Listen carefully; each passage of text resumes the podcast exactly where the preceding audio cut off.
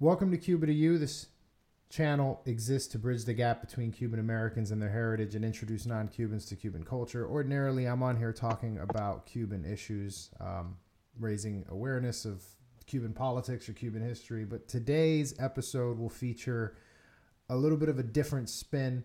I'm excited to have with me a friend of mine, Antwan, who is a Christian, a black man, a married man, and a father of six in that order. He's a native of Florida and served our country in the military for over 21 years. Antwan currently serves as a leadership and management consultant and the founder of the ATAP group, which serves organizations around the country. Now, this is going to be very interesting. Um, this is going to be a conversation, and a lot of what is said today, I think, can pave routes for future conversations, specifically in the topic of race and in the topic of how race can play a role and how these racial conversations can play a role in the church. So, with that, Antwan, how are you? Thank you for being on. Um, it's good to have you. I want to start by um, really just asking you a, a general question and just what has it been like in over the last couple of weeks watching everything play out? Um, I think, man, uh, the first word that comes to my mind is disheartening. Um, I grew up in the South. Uh, as you said, I'm a native of Florida, and so um, there is a uh, there's a culture of African Americans in the South that's different from anywhere else in the country concerning these types of um, images and narratives that we see that is so prevalent in our news and social media today. But uh, it is a pretty familiar story to me, not just in my lifetime, but in my parents' lifetime and my great grandparents' lifetime, and it goes back even further in that. So I think the first word that comes to my mind is uh, it's been disheartening. Hmm. Yeah, it seems like that tone is shared amongst a lot of people I've been speaking to, a lot of my black friends. Um, the term disheartening, there, there is this, a, an error, like a little bit of a. I, I know that some people feel encouraged at the conversations, but then some people are having conversations and feeling more disheartened after the conversations that they're having based on how they're going. Um, well, why don't you help us understand? A lot of the people who listen to this are Cuban and really might find themselves not knowing what to believe because a lot of the I'm gonna be I'm gonna just be honest. A lot of the, the, the news channels or personalities or public figures that are very pro race relations, pro race res- restoration, uh, tend not to be the people that Cubans would listen to for a variety of good reasons, right? And usually it has to do with how these uh, news channels talk about Cuba itself and some of the misinformation spread there. So I think there's a lot of distrust, but it just so happens that they throw the baby out with the bathwater. Um, the baby being race relations in America. And I think oftentimes they don't they don't realize that, that this is a problem that is prevalent and you don't necessarily have to um, accept the narratives of the person, all the narratives that the person carrying this message believes. You could just carry the message. So why don't you tell us in a quick summary, how what would you describe as the problem in America today with racism. I know we have slavery, we have segregation, we see all the movies, right? Like we see, we know. Right? That, that's what somebody's saying right now. They're probably listening to this and saying, okay, well, look, I know that racism exists at one point, but we're over that, aren't we? Yeah, you know, um, yeah, I appreciate that question. Um, one of the examples that I use really often uh, to kind of unpack this in a, in a quick way is one of the phrases that I, I hear today is the system is broken. The system is broken. Um, in in to a great degree, that is true when you look at the plight of the African American regarding employment, housing, criminal justice system, the criminal justice system, um, wealth uh, acquisition, and, and you can kind of go on and on. We see whether it be statistically or through narratives or through experience that the system is broken, but I think that only tells half the story. And one of the things that I talk about a lot is that not only the system was broken, is broken, but it was built this way. And I think when you look at it from that perspective, that when when you analyze the plight of the African American in this country, we started out being very intentional about African Americans being treated, for example, as not human, Hmm. being treated as property. Um, and that went on for centuries, not decades.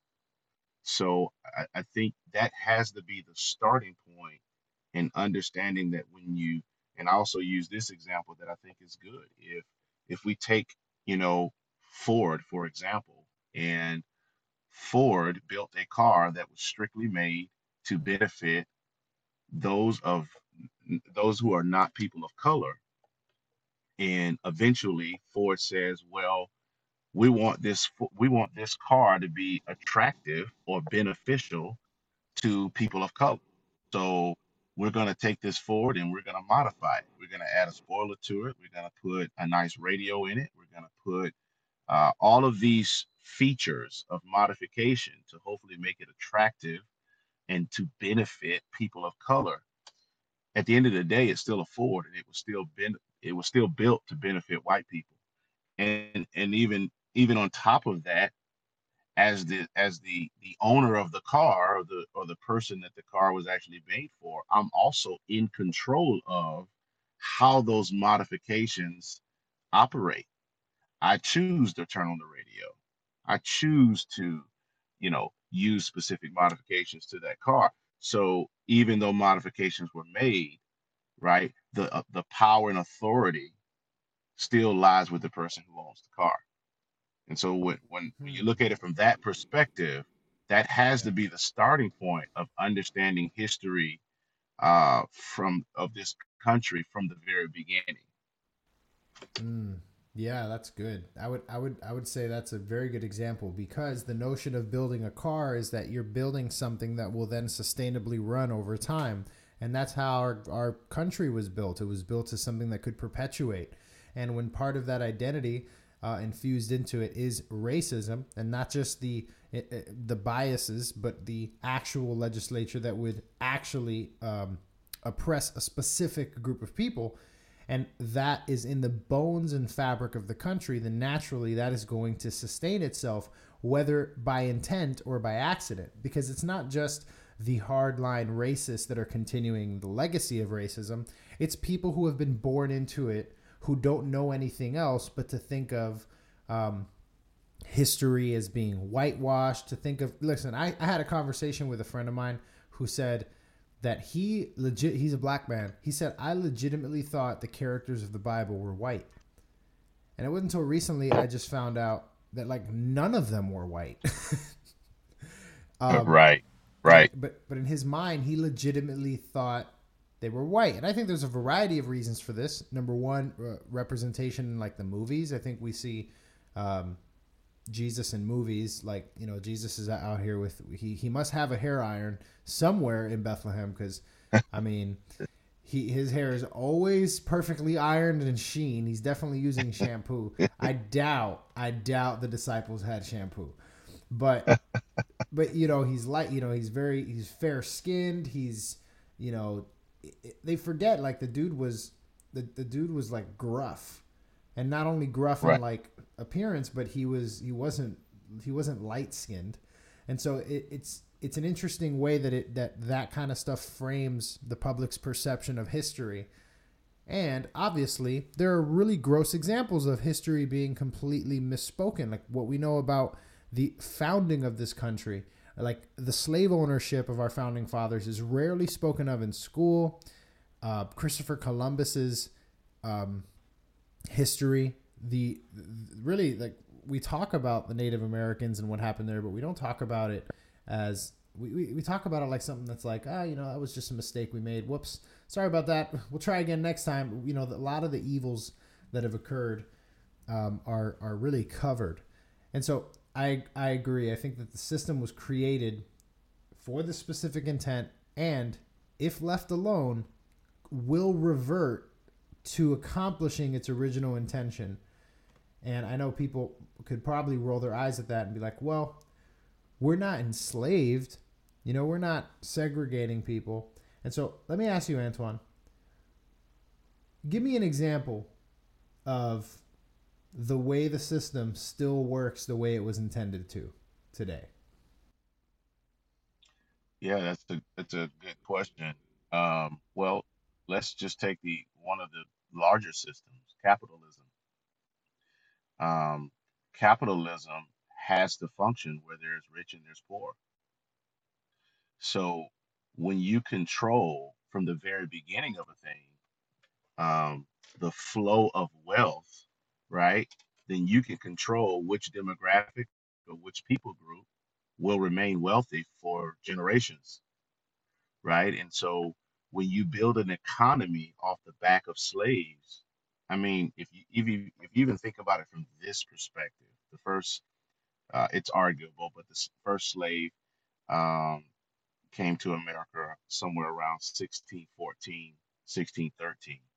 So so think about that. We're talking about 400 years ago.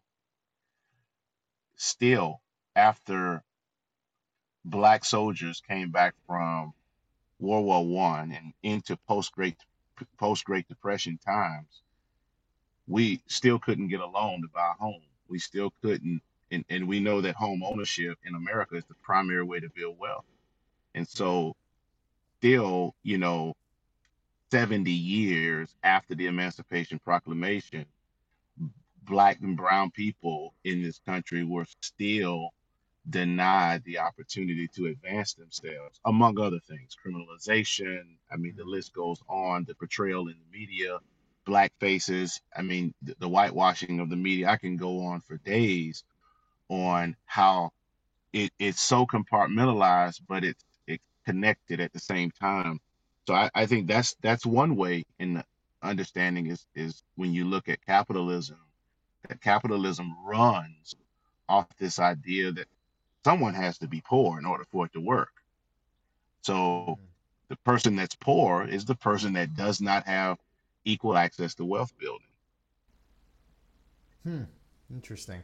And so, uh, to clarify, you're saying that capitalism is a system in which, because the poor exists um, by well, by way of logical necessity in the system, it would then serve. It would be easy to implement racist principles, economic principles, through capitalism. Or are you arguing that capitalism, in and of itself, is a racist principle? I don't know if it's a racist principle because one of the things about racism is not only is it built in discrimination, but I have to I have to literally believe that my race is superior to you, but I also have to have the power to do something about that. And that's as a side note, that's what a lot of people don't understand when they come up with these terms, reverse racism, or that that people of color can can be racist. No, they cannot.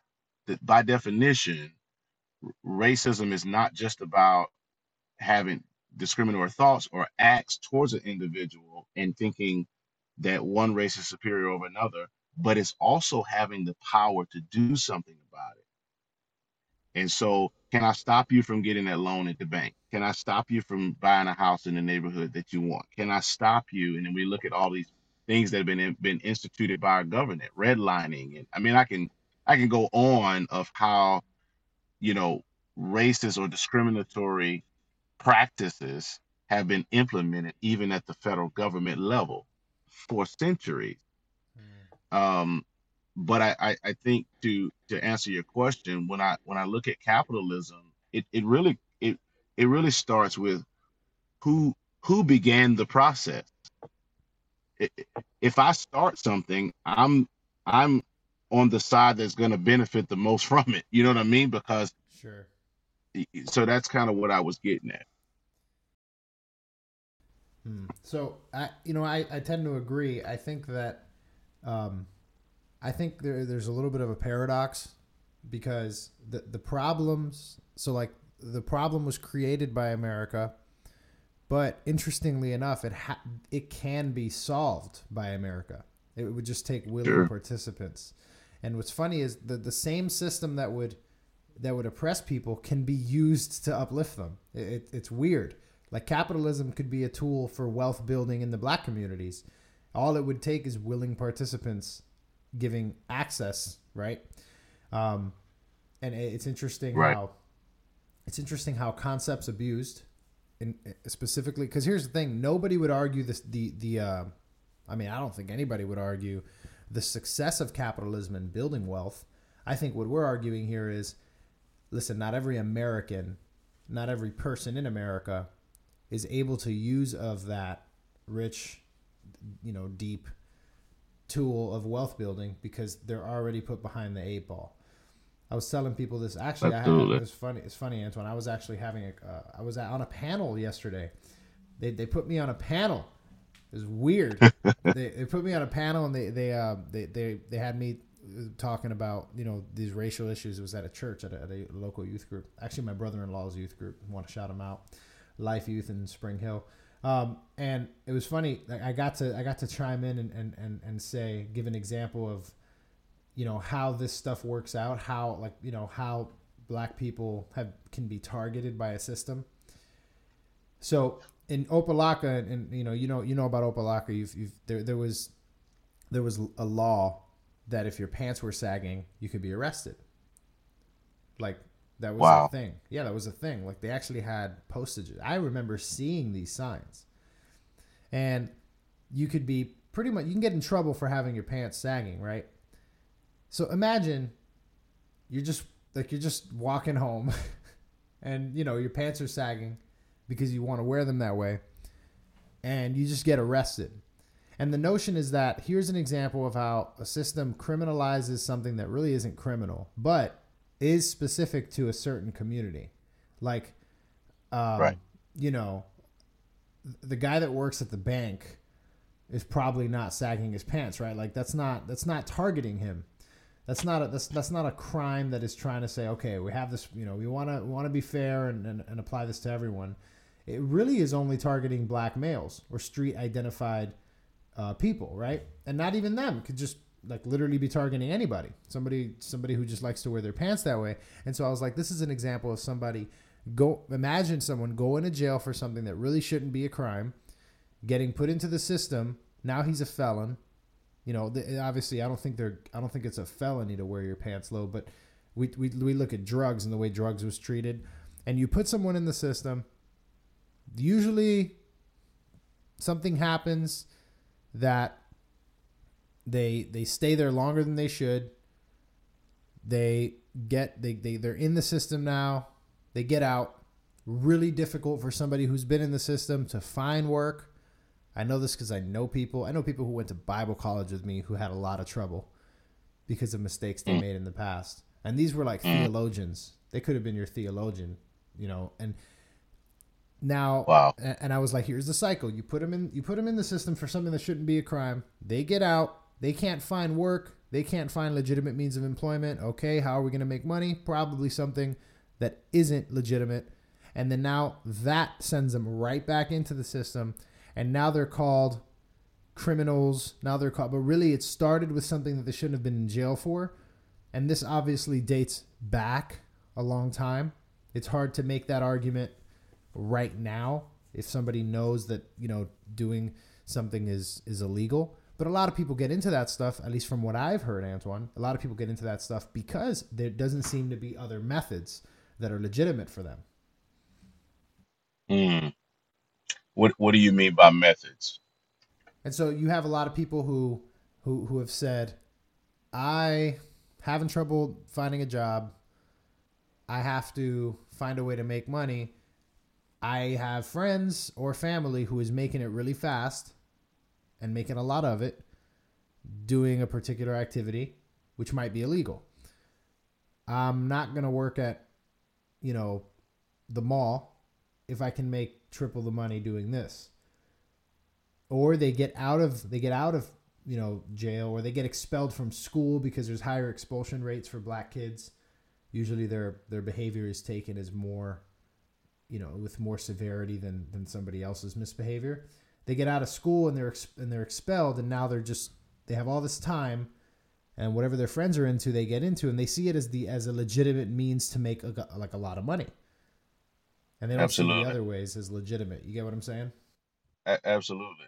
Let me tell you a story that i think will or or or narrative that i think will help um, with that up until 1970 um, if you lived in the in urban areas detroit chicago atlanta what have you, um, you could graduate high school as a certified brick mason, welder, plumber, electrician, etc.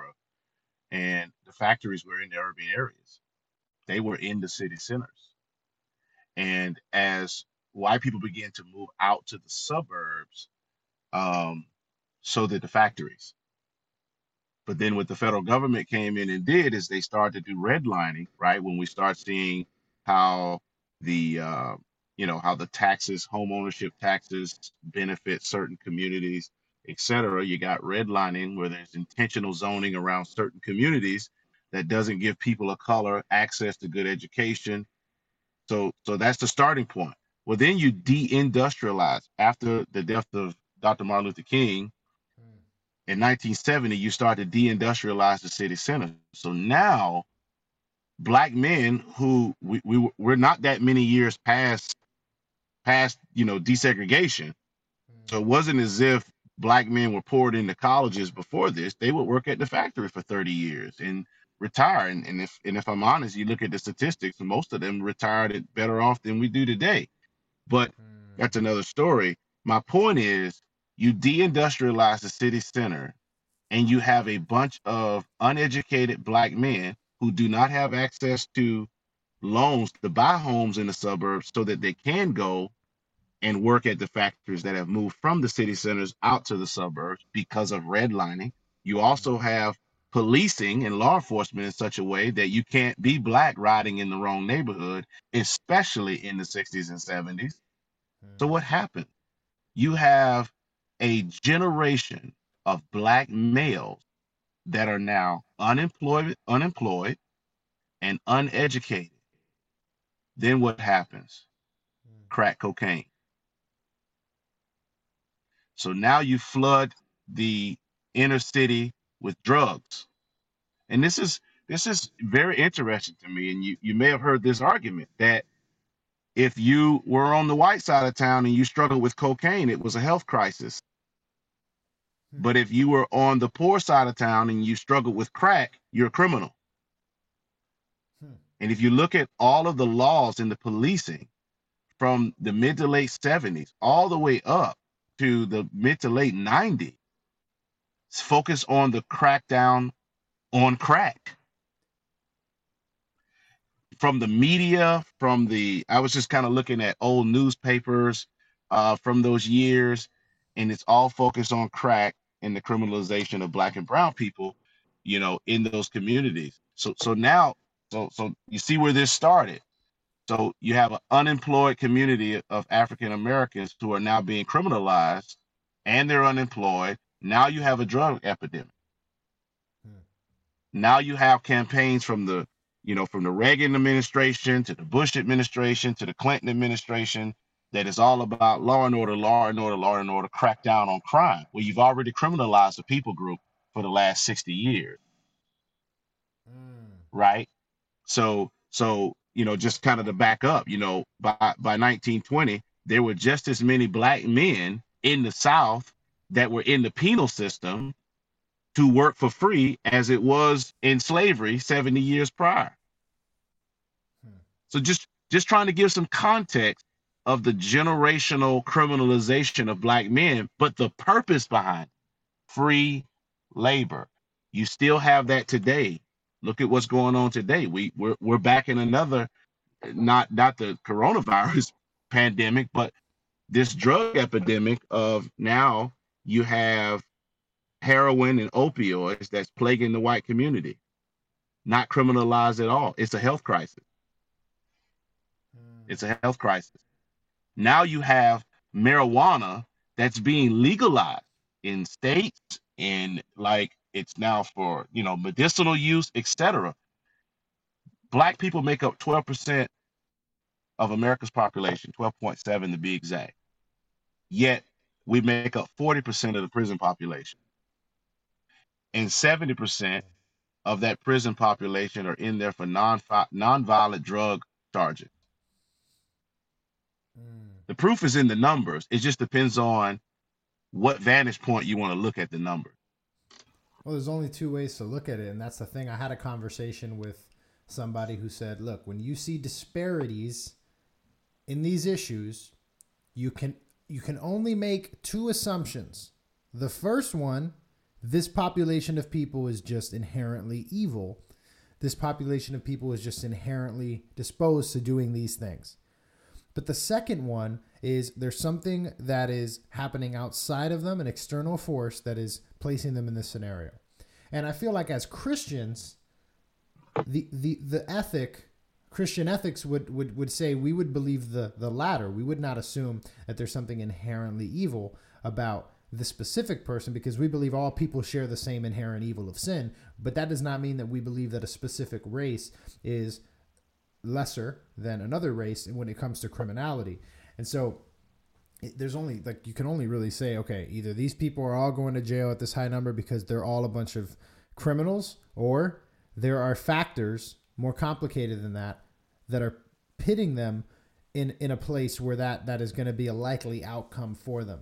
I mean, this is why I mean a friend of mine was told by a college professor that he was an anomaly. It was like, listen, I've I've read your history. You've told me everything that happened to you as a kid. You should not be alive or out of prison. It was the the the the, the fact that he succeeded was was an anomaly. It was like this is a this is a glitch in the system. How did you get out? You know, he wasn't saying that. I mean, uh, she wasn't saying that negatively. She was just saying it's it's incredible. Like the, the fact that you, like, given your history, I know so many other people who who who failed to escape the clutches of what you were in, but by God's grace, you're out. And there's so there's something that is normal and expected, and really, almost like a like a like the the relaxed muscle, like what the muscle reverts to. There's something that is status quo, so to speak. And it, and I think I think what you're saying is the reason why. It has to do with the way the government has interacted with a group of people over decade, well, over hundreds of years, but in recent history, over decades and decades of the ways that they've governed. Absolutely. Again, if if capitalism is where it's at, if it's about money, so so I, I'll say this. I'll say this. I don't believe, and I can't prove this, but this is just my own conviction. Um, I don't believe that the slave trade was initiated because of hate. I don't. Mm. Sure, were there some Europeans that maybe hated Africans or people of darker skin complexion? that's in every culture. That's in every era of human history where one people group hated another people group for one reason or another. But I believe, based upon my own research and my own convictions, it's about money. You come into a new land and that land needs to be worked in order for you to survive. Mm. And you see nothing but dollar signs as you look across hundreds and thousands of acres of potential. What are you going to do? Hmm. So, when you think of it from that perspective, I think that a lot of the systems that still aid in the discrimination of black people is rooted more in money than it is in hatred, which indirectly, when you do something against another person to gain money, is still hate, but but but it's it's indirect. My my primary focus is how can I maximize whatever it is I can maximize for the purpose of making money. Look at the result. Look at the results of the, the criminal justice system. Mm. Free labor, private organizations and government and, and even even state governments are making money off of prison prison labor. I don't see much different than that than slavery, unless we say, well, they deserve to be there because they're criminals. Mm. Yeah, but criminals are still human. Right. You know, I And think. and if you Sorry, go ahead. no no, and if you've never been in a prison, if you've if you never been like in a prison to see what actually goes on, Mm. most most prisons people live like animals. I mean, you literally have people in cages. Have you ever have you ever did the comparison between a a dog kennel and a prison? I'm sure there, I'm sure there's more similarities than than I, than we'd like to admit. Exactly. So, like, so this is, and you mentioned earlier, and I love to speak on this because I think that uh, this is the vantage point that that has the biggest impact. Is, you know, as Christian, um, and even Christians view these types of issues through the lens of their political ideologies, Mm. through the lens of their own privilege uh, through the lens of their their own implicit biases, Mm. through the lens of their own advantage. Because the reality is, Alex, that's the American way. Mm. The American way is for me to progress me and mine as far as I can until I die. Yeah, and I think I think Americans would admit that. Americans admittedly believe that, you know, this is the best country in the world. And, you know, in many ways they're not wrong. And, you know, and it's obviously there are some ways in which this country's, you know, ahead of other countries. But the, the, the notion that it's the best country in the world extends past data. It's, it extends past, oh, here's the proof to show you how we're doing better in these areas in these countries. It's more like the American ideal is the best in the world. That's what they say. I think that's what they really get behind the notion of America um, and all that it stands for, all that people believe it stands for, Exactly. and and and you, use the interesting term, and I want to bring awareness to it because I think a lot of people hear this term, they don't know what it means. I think they. They, they, they mistake it for something. So I want you to first define it and then we'll talk about it. What is white privilege? So again, this this goes back to referencing how the system was built. So whether whether the majority race is white or black or Asian or whoever, if I build a system to benefit my advancement in every areas, I automatically create privilege for myself. It's just as simple as that.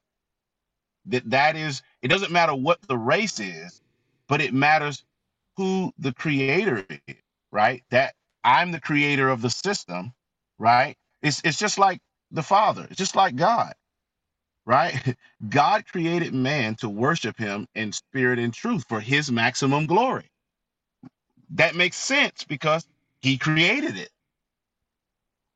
Right? So the same deal with white people who came to this country, the system was built for them because it it only could benefit them in the beginning. Everyone else were were slaves. So so I think I think we've overcomplicated privilege. Like I have privilege as a black man. I'm Mhm. I am pro, I am easily one of the top richest 10% people in the world. Easily. Hmm. But but I don't I don't walk around thinking about you know the poor people living in Bangladesh. Why? Because I have the privilege to not do so. Mm. So you, you, you, your privilege it, it transcends race in many ways, in that it's just the notion. Oh, absolutely. Mm. of not having to Absolutely. about things. That's good. A- absolutely. I, I can. That's why I can compartmental. I can compartmentalize my life because I have privilege. If if I, I, I actually have this conversation with buddies of mine all the time because I've had the privilege in serving in the military to not only travel the world, but I've lived in pretty desolate places and I've lived in pretty great countries from, you know, the UK uh, I've lived in Honduras. I've lived in Egypt. I've lived in obviously the middle areas of the Middle East in wartime. So I've I've been able. I've lived in Asian countries.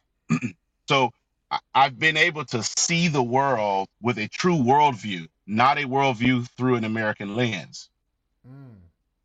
right? So so I understand my bias because I've been able to see it. To give you an example, very simple example. If you are you and I are sitting across from each other at a table, and I have a coffee mug, right? And um, right now you're drinking uh, you're drinking out of that coffee mug, and you're right-handed, so the handle is on my left. And you say, "Well, Antwan, no, that the handle's on the right," and I'm saying, "No, it's it's on the left."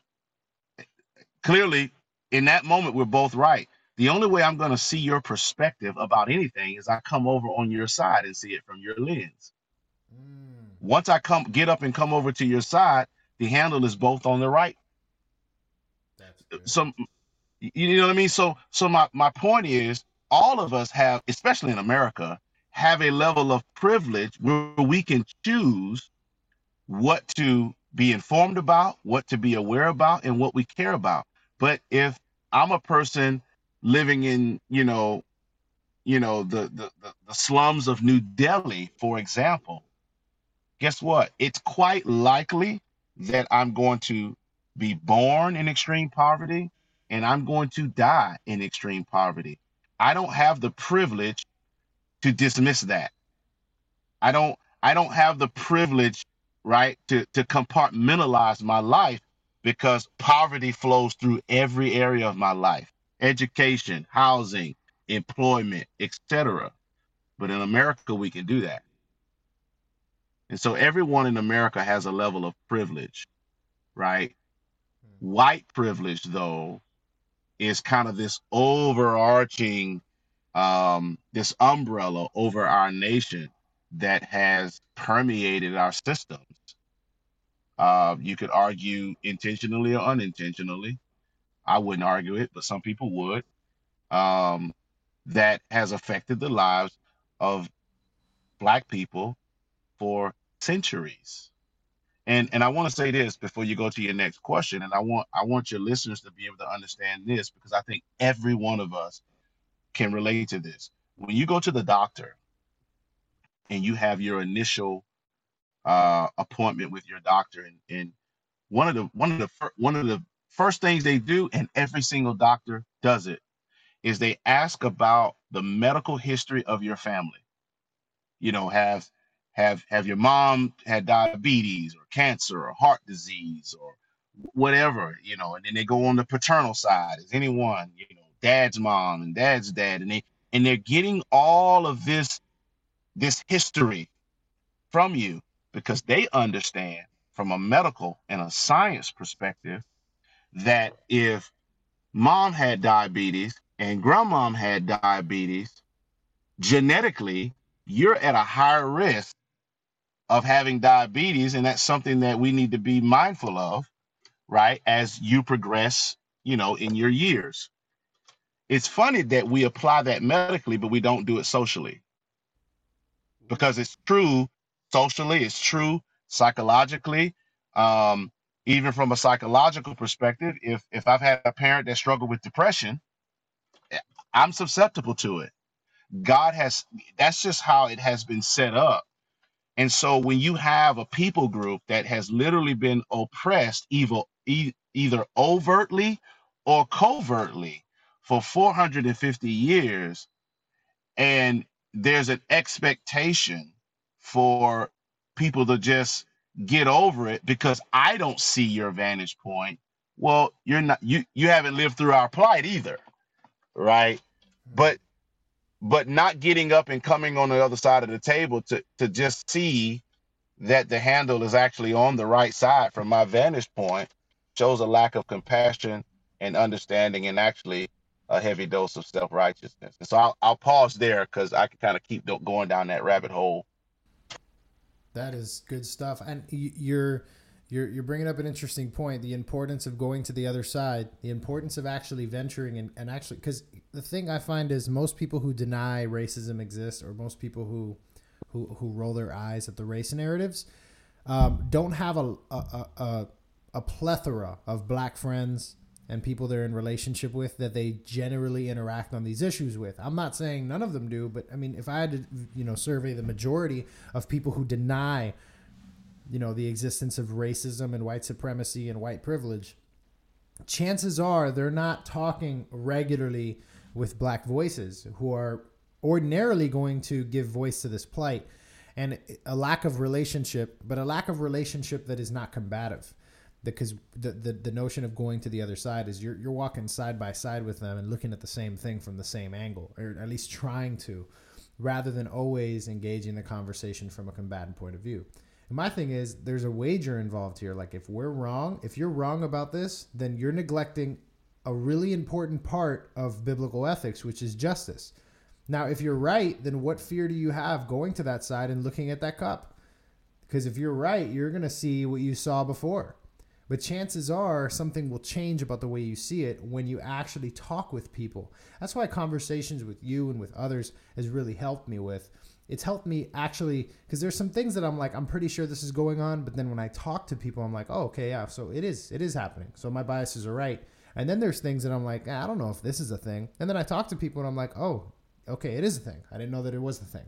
And absolutely. I remember, I remember thinking that white privilege re- only referred to white people not having to work to be successful. That it was it's harder for black people and that they had to work harder to get where they are and I can see somebody who is white and was born super poor and literally worked for every little thing that they had saying nah, that's that's that's nonsense white privilege doesn't exist so what you're saying is that white privilege refers to the things that white people are privileged in not having to deal with whatever that may be and it just so happens that in this country it has to do with race white people don't have to worry about the color of their skin they don't have to worry about being marginalized for being white whereas also Oh, go, go ahead. ahead.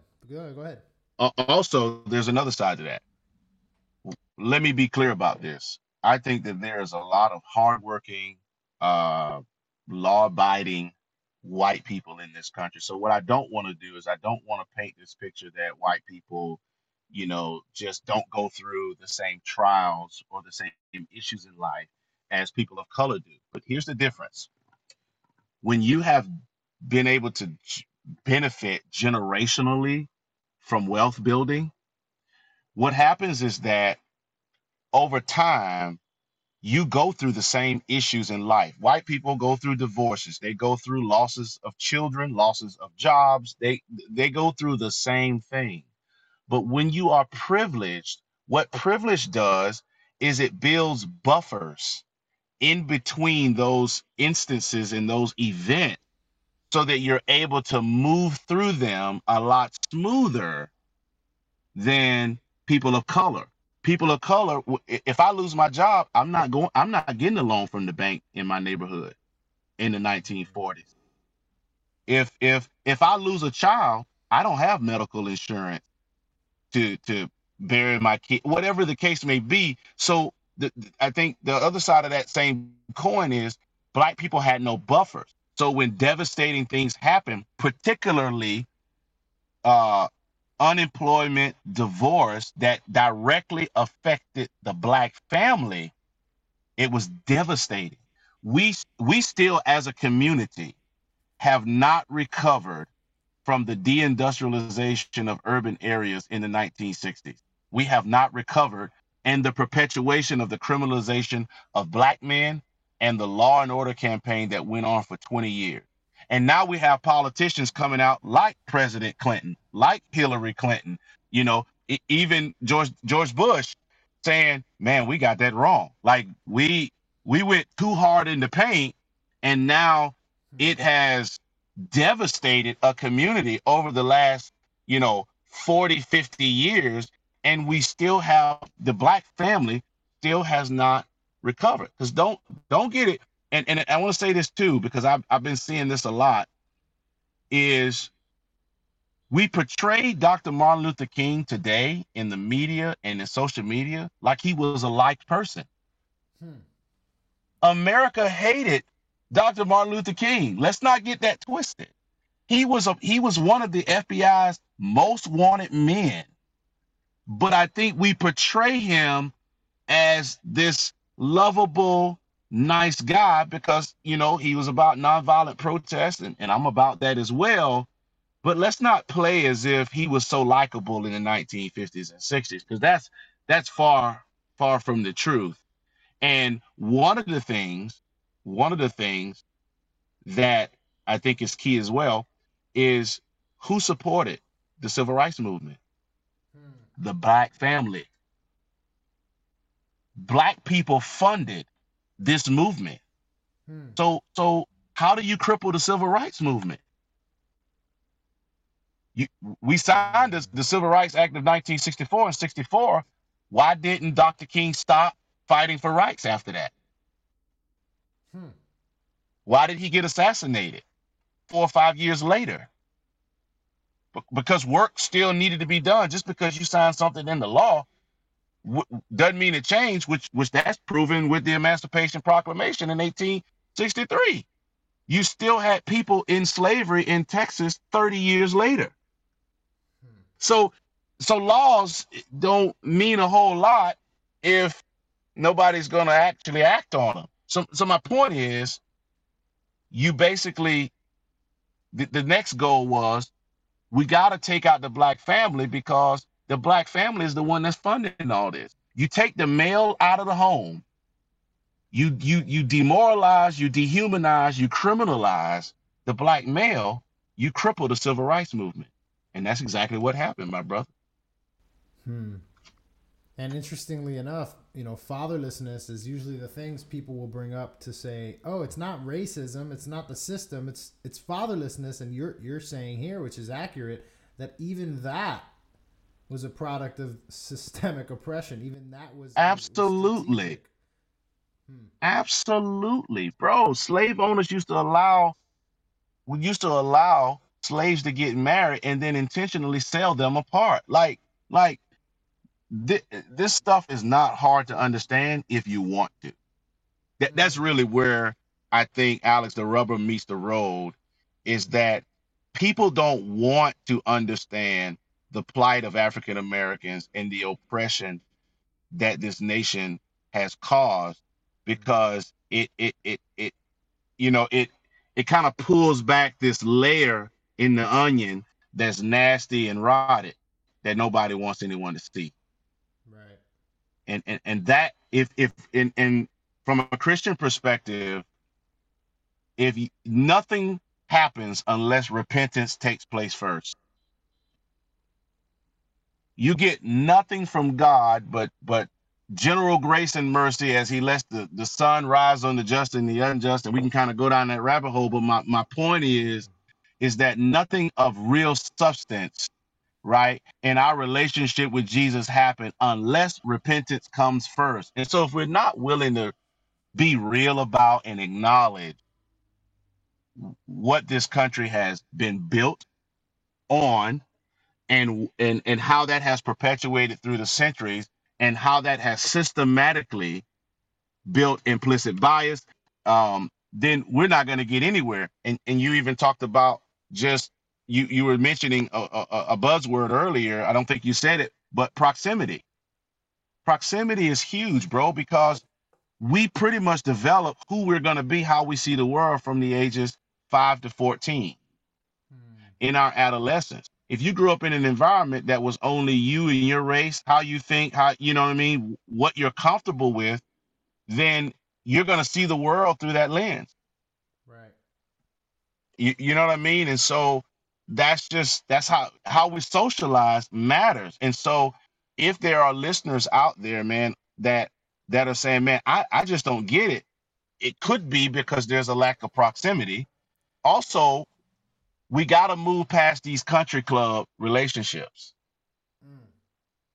where we just get together and talk about what school our kids go to, what LeBron James did when he when he dunked on somebody last night. You can tell I'm a LeBron James fan.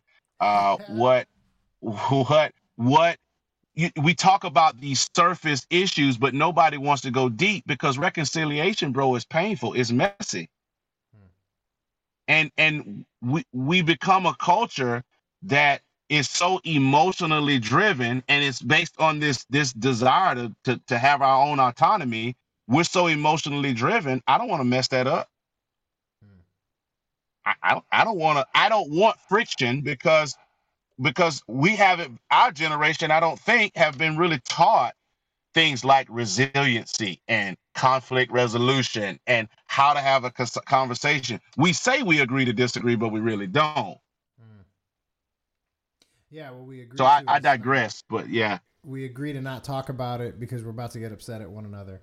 It's really absolutely. And and if you can't, and if and I, I I've you know you and I've had this conversation, and I've said this to my white brothers and sisters, and I've said this to my black brothers and sisters, is that particularly Christians, is that you cannot be a bridge if you're constantly picking a side. Mm. That's we, good. we we've we've got to get off of our sides and become a bridge. Do you have thick enough skin that if one of and I, I say this to my black brothers and sisters, if one of my my white brothers and sisters come and they say, "Man, I really got a question. Are you a safe place to land where I, where they can ask a semi-racist question, Hmm. maybe totally innocent, but they really want to know so that they can be educated? Or are you going to jump off emotional anger and say, "Well, you should know this and you should do that"? Come on, I I, I can expect that from the world. I don't expect that from believers. And so, Mm. although I don't feel like African Americans should spearhead the reconciliation process, I do think that we have to have a posture that's open to it.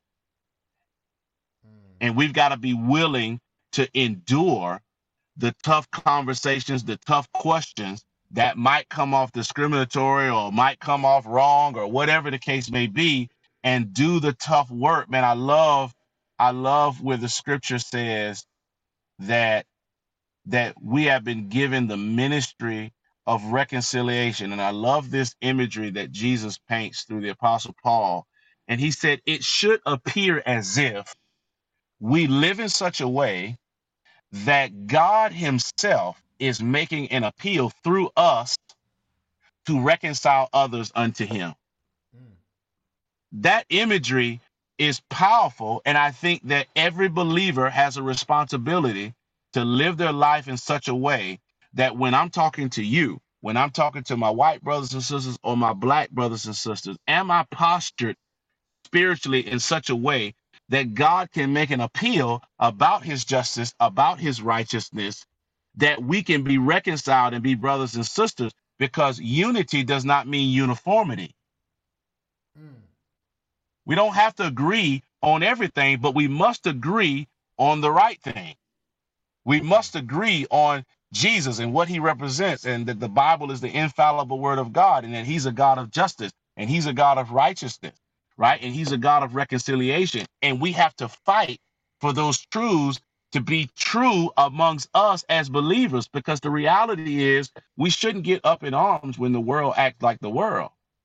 But the world is acting like the world because it's an indictment on the church. We are still segregated even in the church. We still have racial disparities even in the church. We still have discrimination even in the church. If we don't fix it, the world doesn't have a chance.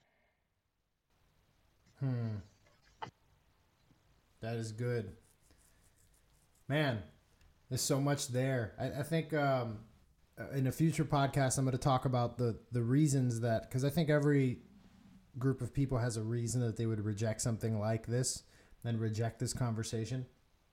I think with Cubans, it has to do with the fear of um, cultural Marxism and socialist thinking. And oftentimes, um, unfortunately, the, the topics of race become meshed with the political topics of socialism. I don't know why. I think there's some history there. I think there's some parallels there, but um, it, it obviously for Cuban Americans, for Cuban Americans who, or Cubans who um, feel as if they want to preserve and protect the capitalist and the most American thing, and, and they, they have a, a generally a favorable view of America because, well, this country did accept them.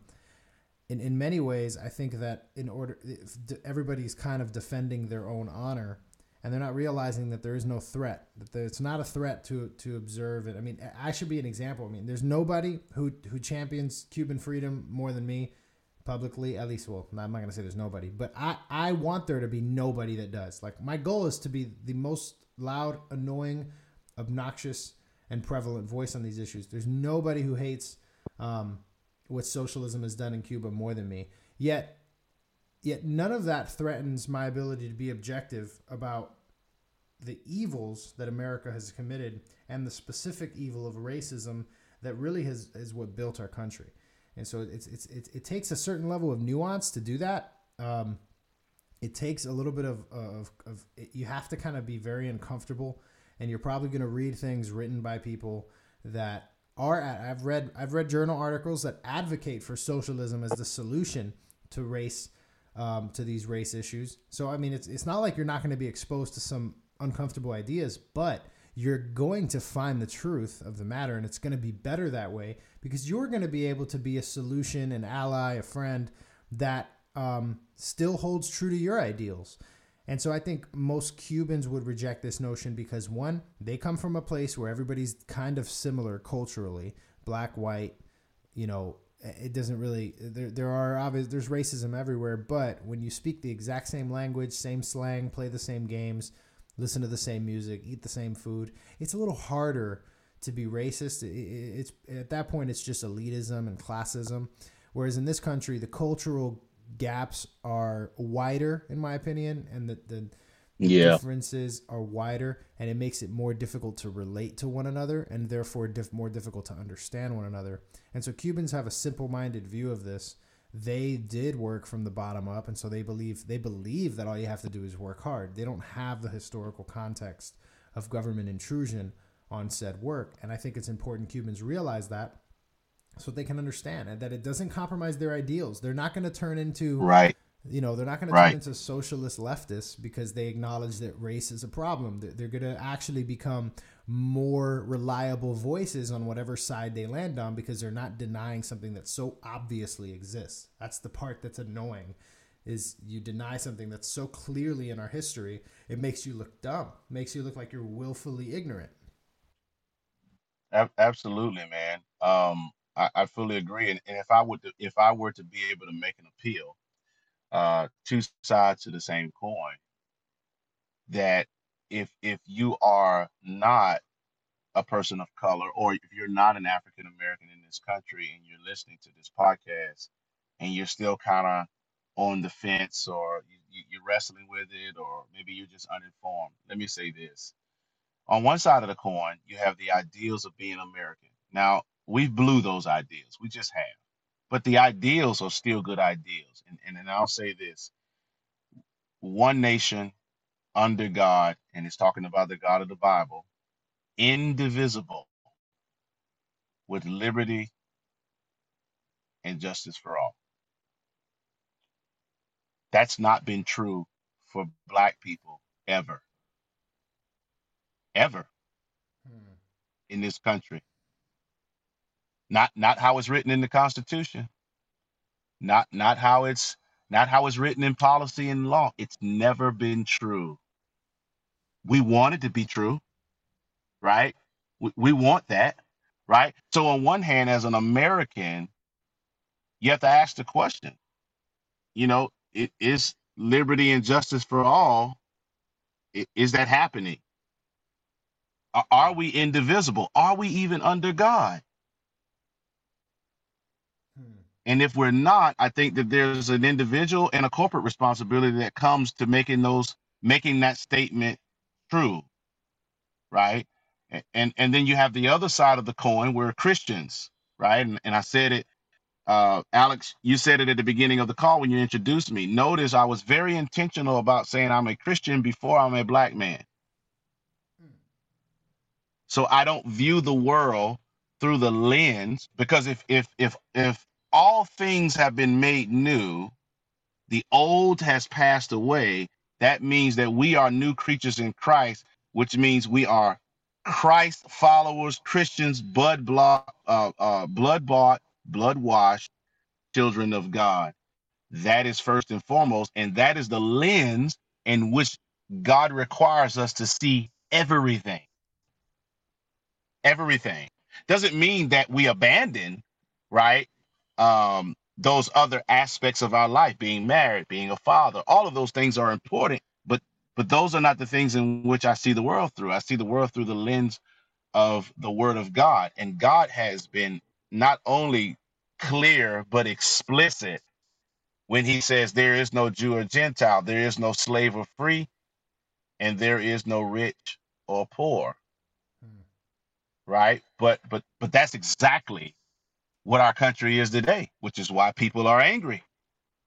Right? So I think regardless whether you're a, a, a non-black person and you're a Christian or not, the, the, the principles are the same of how we get, we have to look eternal. And for believers, this is what I would say is that if if you're struggling with this, if you're struggling with having compassion, having understanding, getting up and walking on the other side of the table to see a different vantage point, then my friend, I would say this to you that that is a vertical issue, not a horizontal one. Mm. That is an issue that you have with Jesus, not with black people. Um, and that is what God is calling you to is to pray for his heart. Every time Jesus was was moved, and I don't know how much time I got, Alex, but every time Jesus was moved to compassion, mm. he acted. Mm. Every single time. And the one time that we saw Jesus upset in the Bible he turned over tables. Hmm. You go to Mark 11, I love this this imagery, and I'll say this, man, and, and I'll be done uh, unless you have any more questions or, or thoughts or whatever. But you go to Mark 11, I love this imagery where they come into Jerusalem, and Jesus obviously comes into the temple in the in the in late in the day and the bible gives this imagery that he comes in and he takes some time to analyze what's going on in the temple he, he some translation says he looked at everything carefully. At everything carefully. Hmm. But he didn't say anything because the Bible says it was late in the day, so they had to leave. And they went and left. And you know, in between that is when it, you know, when he, you know, ha- when everything happened with the fig tree on their way back out out of Jerusalem. And then he comes back the next day, and he comes in there and he goes off, hmm. turning over tables, the whole nine. You know, you know the story of what Jesus did in the temple. And I said, hmm, what's going on here? Jesus was he was furious at the injustice that was taking place. And we know it was injustice because he called it a den of thieves. So we know that somebody was being cheated or stolen from or deceived and what was happening is that they were selling in the temple, they were they were selling people um um you know sacrifices, right? Above, you know, way above market price. Telling they was telling some people that the sacrifices that they had brought with them wasn't good enough. I mean, it, it was a whole scam, and the Pharisees was in on it. Tell you how that how you know that to be true they came in and was listening to Jesus basically scald these guys after he didn't turned over tables and just like this is a den of thieves. This and then he goes into quoting Isaiah 56 or 57, I can't remember, and it says, This house should be a house of prayer. We normally stop there, Alex, when we quote the scripture, but it actually says this should be a house of prayer for all nations. Mm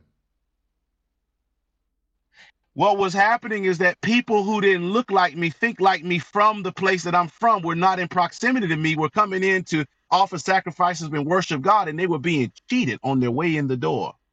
Mm. The injustice in that sounds familiar. And and and and so and, and so Jesus was upset at that. But here's here's the key that I want I want us to hear, man. And I think it's so important. The fair the Bible says that the Pharisees begin to plot to kill Jesus at that moment. Hmm. Wow. Think about the think about the weight of that.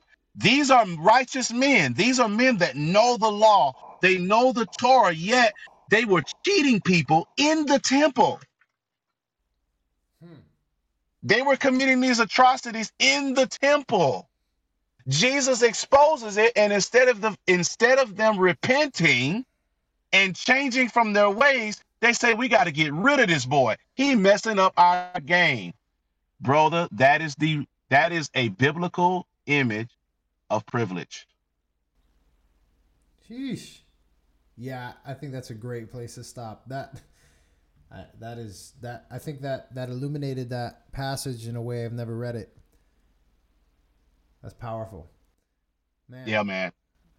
Well, Antwan, thank you for being on. I appreciate the insight that you brought. Is there anything you want to leave the audience with before you go? If you are absolutely, if you're one of my white brothers and sisters or my brothers and sisters of any race that, that really doesn't understand, there is now a plethora of um, resources uh, for you to become educated. Uh, please do so so that you can fight for justice, but more, even more importantly, for reconciliation, so that we can have the country I believe, I believe we all want.